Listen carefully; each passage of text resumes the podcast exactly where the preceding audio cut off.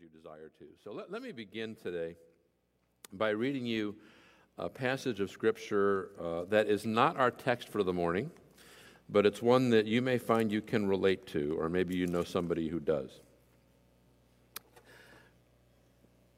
It says this, "For I know that nothing good dwells in me, that is, in my flesh. For I have the desire to do what is right, but not the ability to carry it out. For I do not do the good I want, but the evil I do not want is what I keep on doing. Now, if I do what I do not want, it is no longer I who do it, but sin that dwells within me. So I find it to be a law that whenever I want to do right, evil lies close at hand. For I delight in the law of God in my inner being, but I see in my members another law waging war against the law of my mind and making me captive to the law of sin that dwells in my members. Wretched man that I am, who will deliver me from this body of death?" What do you think? Does that remind you of anybody that you know? Maybe even you, maybe even your experience at times, maybe even recently. Is it maybe even like the story of your Christian life? You might think, you know, is this just what it's going to be? Is this just a fact of life? Is this going to be my experience? I mean, is this what our lives are going to be like until Jesus takes us home one day and sets us free from the struggle? Kind of consigned to this sort of miserable cycle of trying and failing and 2 steps forward and 1.9999 steps back? Or is there a victory of some kind available in this life over the sin that besets us and enslaves us and keeps us from serving Jesus and loving Jesus the way that we know that we should? Is there perhaps something available to us that we haven't yet experienced? Is there perhaps some power we just have not understood or maybe just not put to use? Let me show you a short video that some of you have seen before because it's part of the introduction to one of the sessions in our newcomer Sunday school class. Let's go ahead and show this testimony. One day, a number of years ago, Makanzu, a student at a Bible college in the Congo, approached his teacher, an Alliance missionary.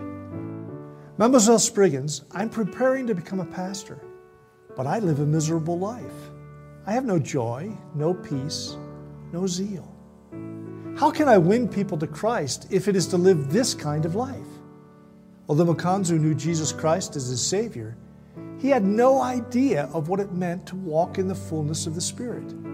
After examining the Scripture with his teacher, Makanzu felt convicted of his need to live not by the flesh, but by the Spirit. He prayed and asked God to show him what needed to change in his life. And God revealed several areas of Makanzu's life that were not fully surrendered to the Spirit. He confessed to his teacher that he had cheated in his studies, and to another professor whose class he had disrupted. He confessed to his wife that he had a hidden stash of pornography, which he then proceeded to destroy. Obedience to the Spirit severed the enemy's hold upon Makanzu, and his joy, his zeal, and power returned. "The rains have come," he exclaimed. And he went on to lead thousands of men and women in his country to the Lord. It all started with a simple act of obedience. Friends, this is the essence of sanctification, the work that God wants to do through His Spirit to mold us into the very image of Christ as we submit our lives fully to His control. One of the great distinguishing marks of the Christian and Missionary Alliance is the insistence that by the power of the Holy Spirit, Jesus Christ not only lives in us, but He lives through us.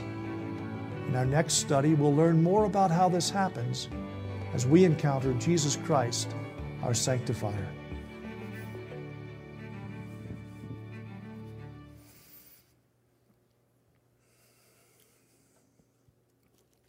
We began a series last week in which I am actually preaching through the topics of that newcomers Sunday school class that we've done so many times, CNMA, DNA. The class that introduces people to the Christian Missionary Alliance and also, in a lot of respects, to our church. And again, this is not a series about a denomination. It's not a series about the ins and outs of what an Alliance church is, although you'll learn some of that. But at the core of Alliance teaching is the belief in the centrality of Jesus Christ. We are all about Jesus, in particular what we call the fourfold gospel. Jesus is our Savior, He is our sanctifier, He is our healer, and He is our coming King. And this week we are up to that big long word, sanctifier. Yes, it's kind of a theological word, but it has a pretty plain meaning, and I'm going to use that word a lot today, so I want you to be clear on what it means. To be sanctified is to be made holy, to be set apart for God, ultimately to become more like Jesus. That's what sanctification is. So let me read you our passage for this morning. It's found in Galatians chapter 2, actually 2 and 3. And we're going to kind of catch Paul in the middle of a thought here. But I'm going to try to sort all that out for you in a few minutes. But for now, let's start in verse 17 of Galatians chapter 2, and I'm going to read right through verse 3 of chapter 3.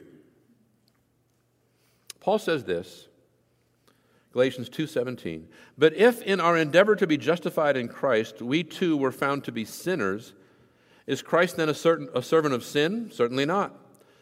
For if I rebuild what I tore down, I prove myself to be a transgressor. For through the law, I died to the law so that I might live to God." Verse 20, "I have been crucified with Christ. It is no longer I who live, but Christ who lives in me. And the life I now live in the flesh, I live by faith in the Son of God who loved me and gave himself for me.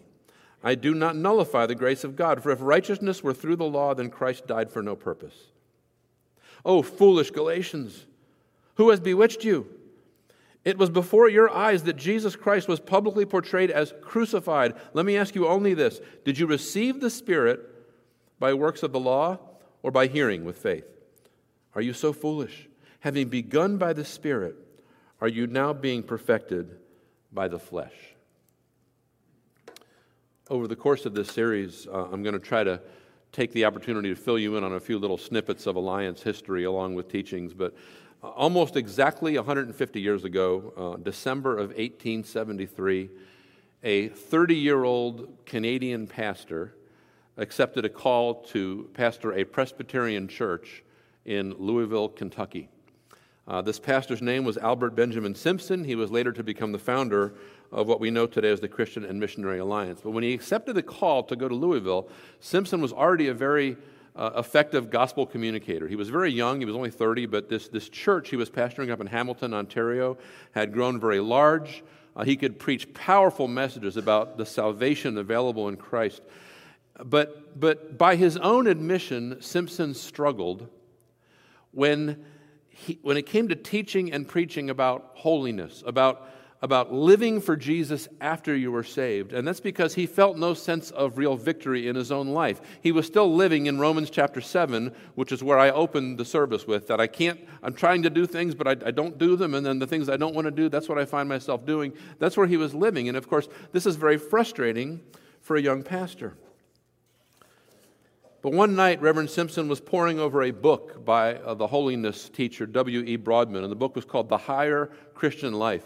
And Simpson was struck by a sentence he read in those pages, and the sentence said this, that there was a time after a person's salvation when, and here's the quote, "Christ comes into the believer's life and substitutes his strength, his holiness, his joy, his love, his faith, and his power for all of our worthlessness, helplessness, and nothingness." And a light went on for A.B. Simpson at that moment. And he came to know Jesus that night, not only as his Savior, which he had done 16 years before, but now as his sanctifier. And this truth, that there is an experience of knowing Jesus as sanctifier that is distinct from just coming to him as Savior, has been a core teaching of the Christian and Missionary Alliance really since the time of our founding. Now, this teaching is not necessarily shared by every church that you will walk into. It is a little bit confusing to some people, and it is perhaps very easily misunderstood. So I want to do my best to kind of boil it down for you this morning and invite you to make it real in your own life if you haven't already done so. And I'm speaking today to Christians. I'm speaking to those of you who already know Jesus. If you're saved, if your sins are forgiven through the blood of Jesus by God's grace, through your faith in Him, as we talked about last week when we discussed Jesus as Savior, then you need to know something. God already sees you as holy. God already sees you as holy because you're covered with Jesus. That's your position. You are justified.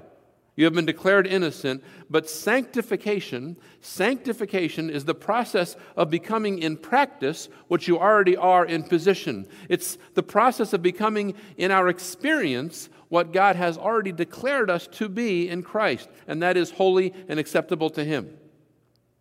So just three questions for us today as we seek to understand more clearly what this means. First, this thing called sanctification, where does it come from? Second, how does it work? What are the dynamics of it? What is actually going on when we're being sanctified? And then lastly, how do we receive it? So where does it come from? How does it work? And then how do we get it?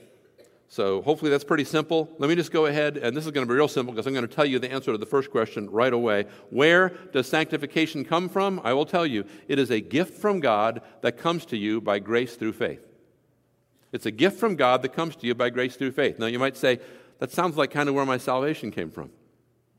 You'd be right. That's exactly where your salvation came from. And that's one of the ideas that Paul is trying to pound into the head of the stubborn Galatians in chapter 2 and 3 of this book. You see, a bunch of false teachers had come into the churches in the region of Galatia, and they were telling the Gentile believers, the ones who were not Jews.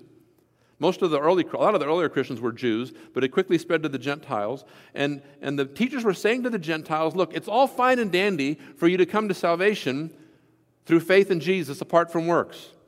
But in order to be a good Christian, in order to be the kind of a Christian that God really accepts and blesses, in order to really live like a Christian, here's what you need to do. You need to obey the Jewish law. And that starts with being circumcised, because the obedience to the law of Moses has always been the thing that has distinguished the godly people in the world from the ungodly people in the world. And so you need to start doing these things. In other words, what they were saying is, oh, it's okay, you can be saved by faith, but you have to be sanctified by works. And as you can see, Paul reacts quite violently against these teachers. He says some even meaner things about them later. But he minces no words with these people who are being led astray by their teaching. And he says, oh, foolish Galatians, who has bewitched you? And in chapter 3, verse 2, did you receive the Spirit? In other words, did you get saved? Did you receive the Spirit by doing works of the law or by hearing with faith? If that's how you got started, then why are you changing horses now? If having begun in the Spirit, are you now trying to be perfected by the flesh, by your own efforts? And Paul says, no, just as salvation is a gift from God that you receive through faith, so is sanctification. So is sanctification. There's a testimony I hear a lot from Christians, and it goes something like this. Well, I got saved when I was a kid. I got saved early in life. You know, I walked an aisle at Vacation Bible School, or I prayed with my Sunday school teacher or whatever. And, you know, I've been a Christian ever since then, and I've been doing my best to be a good Christian and to get to be more like Jesus. And occasionally I succeed. But usually it's a struggle. I really struggle. And, you know, that's a lot of people's experience, obviously. And that person's heart is very often in the right place, but he's missing something. He's missing the real power behind sanctification. We do not get our sanctification through our own efforts and striving, just like we didn't get our salvation that way. Our deliverance from the power of sin, comes from the same place that we got our deliverance from the penalty of sin, from God as a gift by His grace through faith. Now, we're going to come back to that later when it comes to how to receive it. But for now, hang on to that truth, and we're going to start talking about how this works. What is the dynamic behind our sanctification? Where does this power come from? What is it that truly changes us or sanctifies us? Let me go back to something I said a few minutes ago that these false teachers were claiming and telling to these Christians. They were saying this: obeying the Jewish law, obeying the law of Moses, is what sets godly people apart from ungodly people. This really gets to the heart of the issue, because to sanctify literally means to set apart. To set apart, so there's a difference. See, the Jewish people, the Jews who had become believers, had always relied on the law of Moses that they had, to prove that they were different from other people. In fact, they had a shorthand way of referring to the Gentiles, those who didn't keep the law of Moses. They just called them sinners. So if you were a Jewish person, they were the Jews, and then they were the sinners, two kinds of people in the world. And what happened, though, was that the gospel of Jesus introduced a crisis into this kind of thinking for these Jewish believers, because if now they weren't relying on the law for their righteousness, but they're relying on the grace of God, if they're saved by faith, that means that theoretically they could even stop obeying certain portions of the law and be okay. They could eat all the pork they wanted to. They could stop observing some of the Jewish holidays. They could even maybe stop circumcising their children. But that, imagine what that would be like to think that way. And they started thinking, well, that would make us sinners. That would make us sinners, just like the other people of the world. How would they differentiate themselves from the rest of the world if they didn't have the law to do that? Here's Paul's point in verses 17 to 19, something like this. Look, I know you're used to thinking that way, but you need to know that things are different now that you're in Christ. And what sets you apart from the world now is not the way you trim your beard or the way that you put tassels on the right place on your garments or that you keep the Sabbath a certain way or the fact that you don't eat pork or shellfish. No, there's something else that sets you apart now.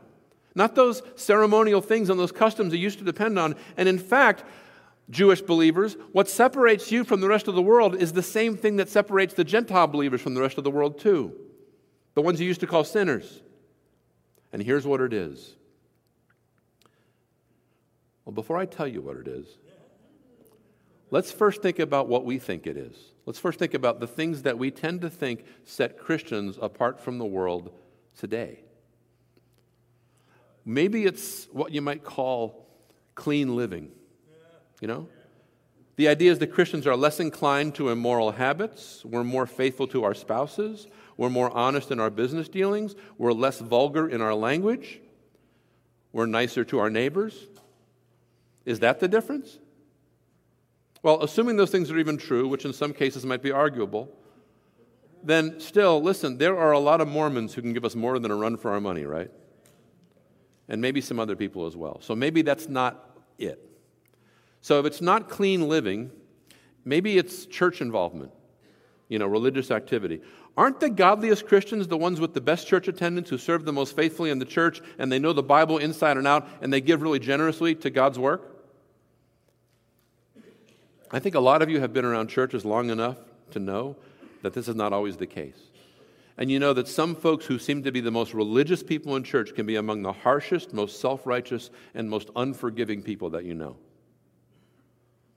And if you think about it, there are lots of people in other religions who are much, much more dedicated to their customs and rituals of their faith than we are. How many of you would like to fast every day for a month like your Muslim friends do? Now, should Christians live morally good lives? Of course. Should Christians be meaningfully involved in their local church? Absolutely.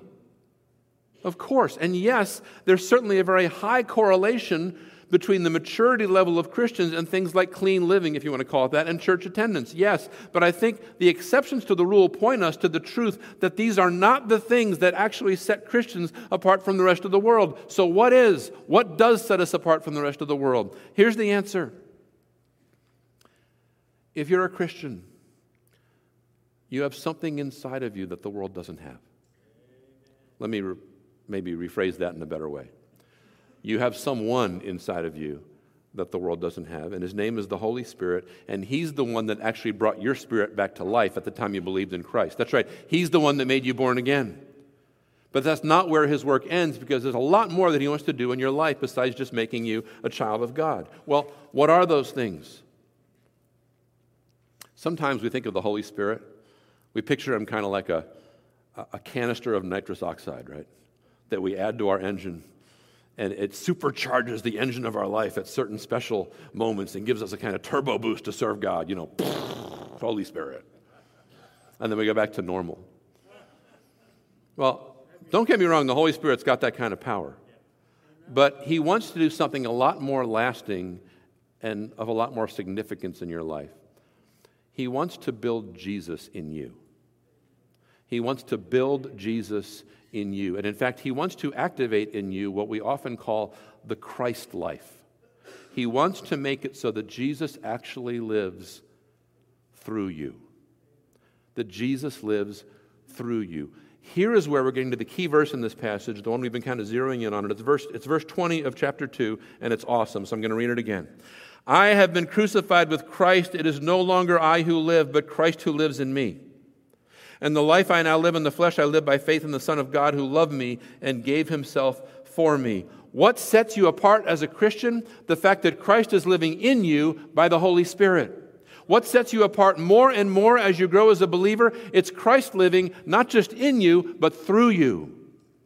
That in Paul's words, the life you live by faith in the Son of God, but yet he says, not I, but Christ lives in me. Christ lives in me. This is where the power comes from, not just to look holy or to act holy, but to be holy. Amen. To be what God already sees you as in Christ. And it happens not through polishing up your image, not through external behavioral changes. No, it also changes your desires, your motivations, and your affections. And this happens because Christ is now living within you. He's living actively through you. And so these are not your desires, motivations, and affections. What you're experiencing are Christ's desires, Christ's motivations, and Christ's affections in your heart and in your mind and in your life. The open secret of the Christian life is this, that indwelling is more powerful than imitation. You've heard me say that before. Indwelling is more powerful than imitation. Are we called to imitate Jesus? Yes, absolutely. Ephesians 5 says we're to be imitators of God. 1 Corinthians 11, Paul says, follow my example as I follow the example of Christ. We're supposed to imitate Jesus, but trying to imitate Jesus in our own power is both impossible and frustrating. We get back in Romans 7 right away with the sinful nature overpowering all of our best efforts, or else... Here's what's even more dangerous, actually. Or else we find a way to conform on the outside so that our Christian life looks really good and really strong and really mature on the outside to most of the people around us. But inside, we're living a life with almost no joy, no real new desires or affections, and very little sense that anything has really changed. And for most of us in that position, it's only a matter of time before we slip back into our own sinful habits and our own defeated living. But indwelling is a different matter. When the Holy Spirit takes over and Jesus starts to live through you from the inside, that's a different story. Because your desires and motivations start to change, maybe not all at once. Maybe not all at once, but it's definitely happening. You may not love God perfectly. You may not obey God perfectly, but the desire to do so is now coming out of your gratitude to Him, your love for Him, and from a desire to know more of Jesus. Not from your guilt like it used to. Not from a need to impress other people like maybe it used to. Not from some desire to prove to yourself that you're a good Christian of some kind. Not only that, but Christ as sanctifier. And we need to understand this because most of us stop at the halfway point. But Christ as sanctifier means more than just getting rid of sinful habits. It also means the power to make a difference for God in the lives of other people. That's right. Amen. It means serving Him cheerfully and not grudgingly. It means seeing God do things through you in the lives of others that would never happen if it was up to you on your own, because now it's Jesus doing the serving. It's Jesus doing the teaching. It's Jesus doing the encouraging or the evangelizing or whatever else you're doing to minister to others. It's not you doing it. It's Jesus doing it through you.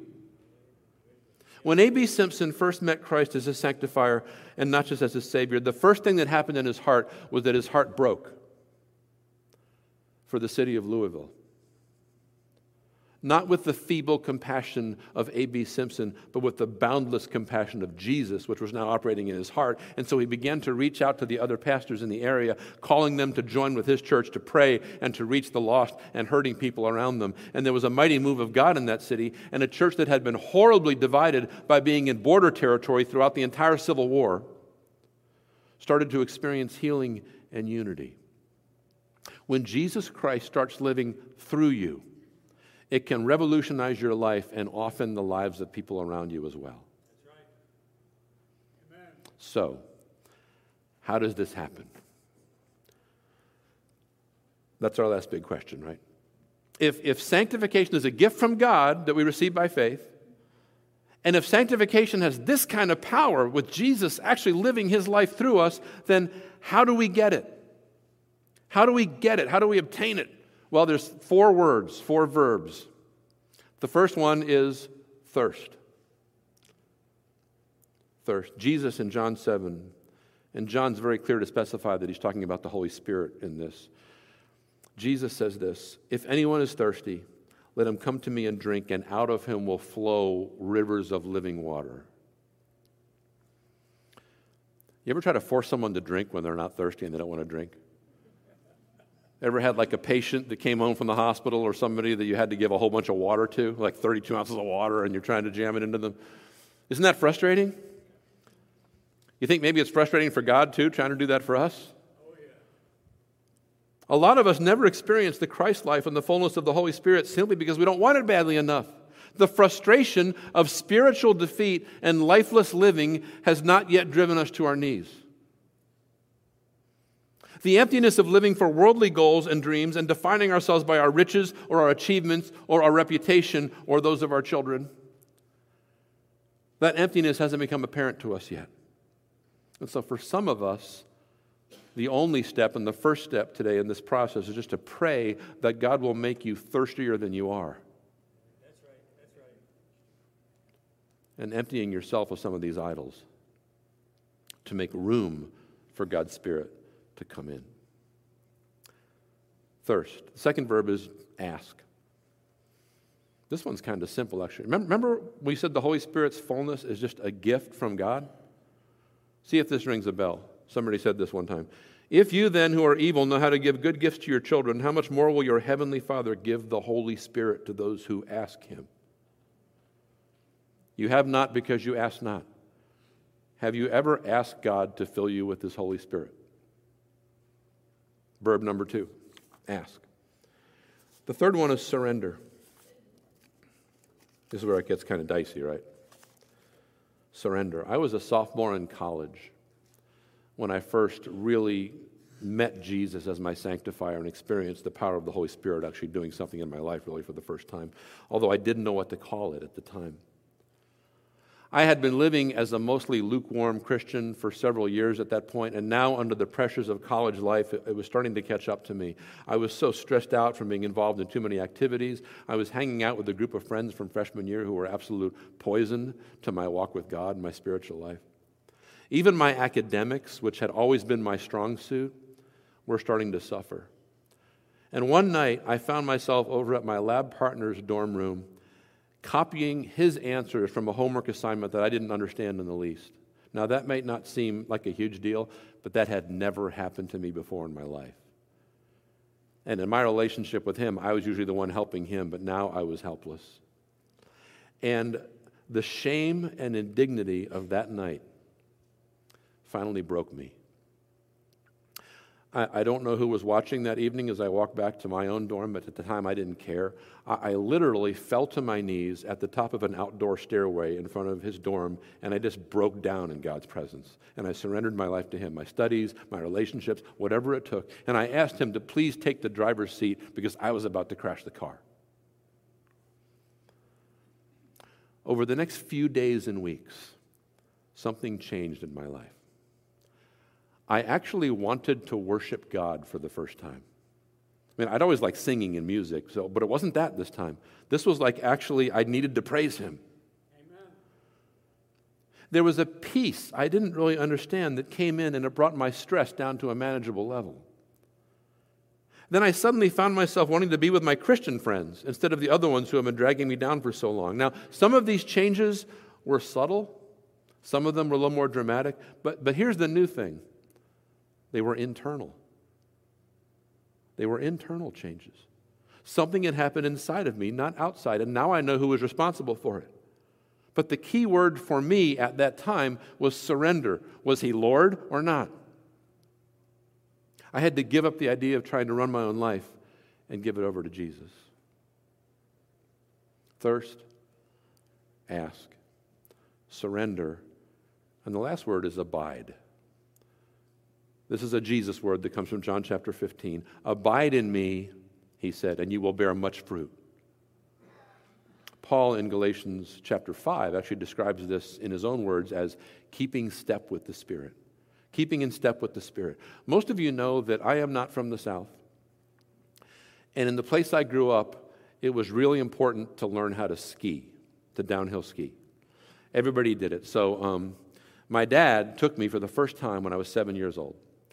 Now, the problem with most ski hills is that the hardest, most difficult, and highest trails are usually served by the lifts that are easiest to get on, the chair lifts, right?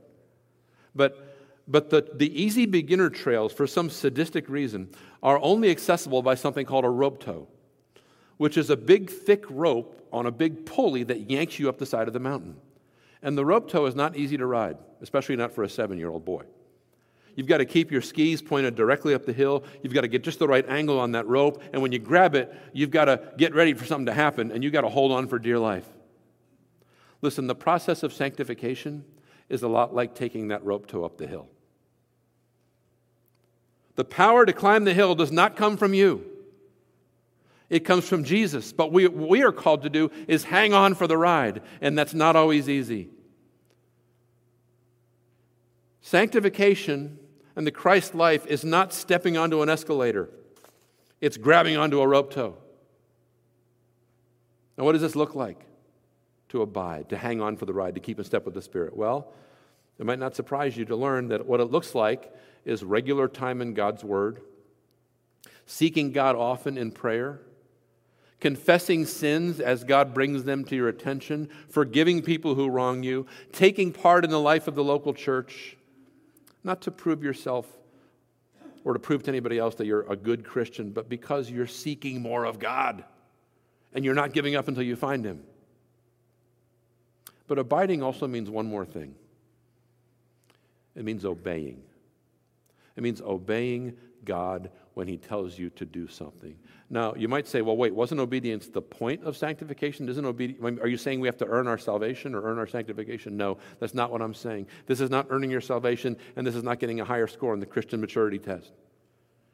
This is simply obeying God when He leads you to take a step away from sin and toward freedom. From Makanzu, the African pastor you learned about earlier in that video, it meant apologizing to his teachers for cheating on exams and disrupting their classes. It meant getting rid of his stash of pornography, and it meant confessing his sin to his wife. For me, it was distancing myself from a bunch of people that I had fun being with who were dragging me away from Christ. For you, it might be starting a regular Bible study reading practice. It might be joining a small group. It might be fasting for a day, praying just for God to come and meet you and listening. It might be confessing a sin to a believing friend. It might be quitting an activity that leads you into immorality more often than not. It might be breaking up with that boyfriend or girlfriend who has been taking God's place in your life for way too long. I don't know what it is for you, but I do know this. The first time I grabbed hold of that rope tow when I was 7 years old, I ended up face down in the snow in a tangled pile of skis and poles, and they had to stop the rope while everybody else waited for me to get up, only to embarrass myself and face plant a second time the next time I grabbed the rope.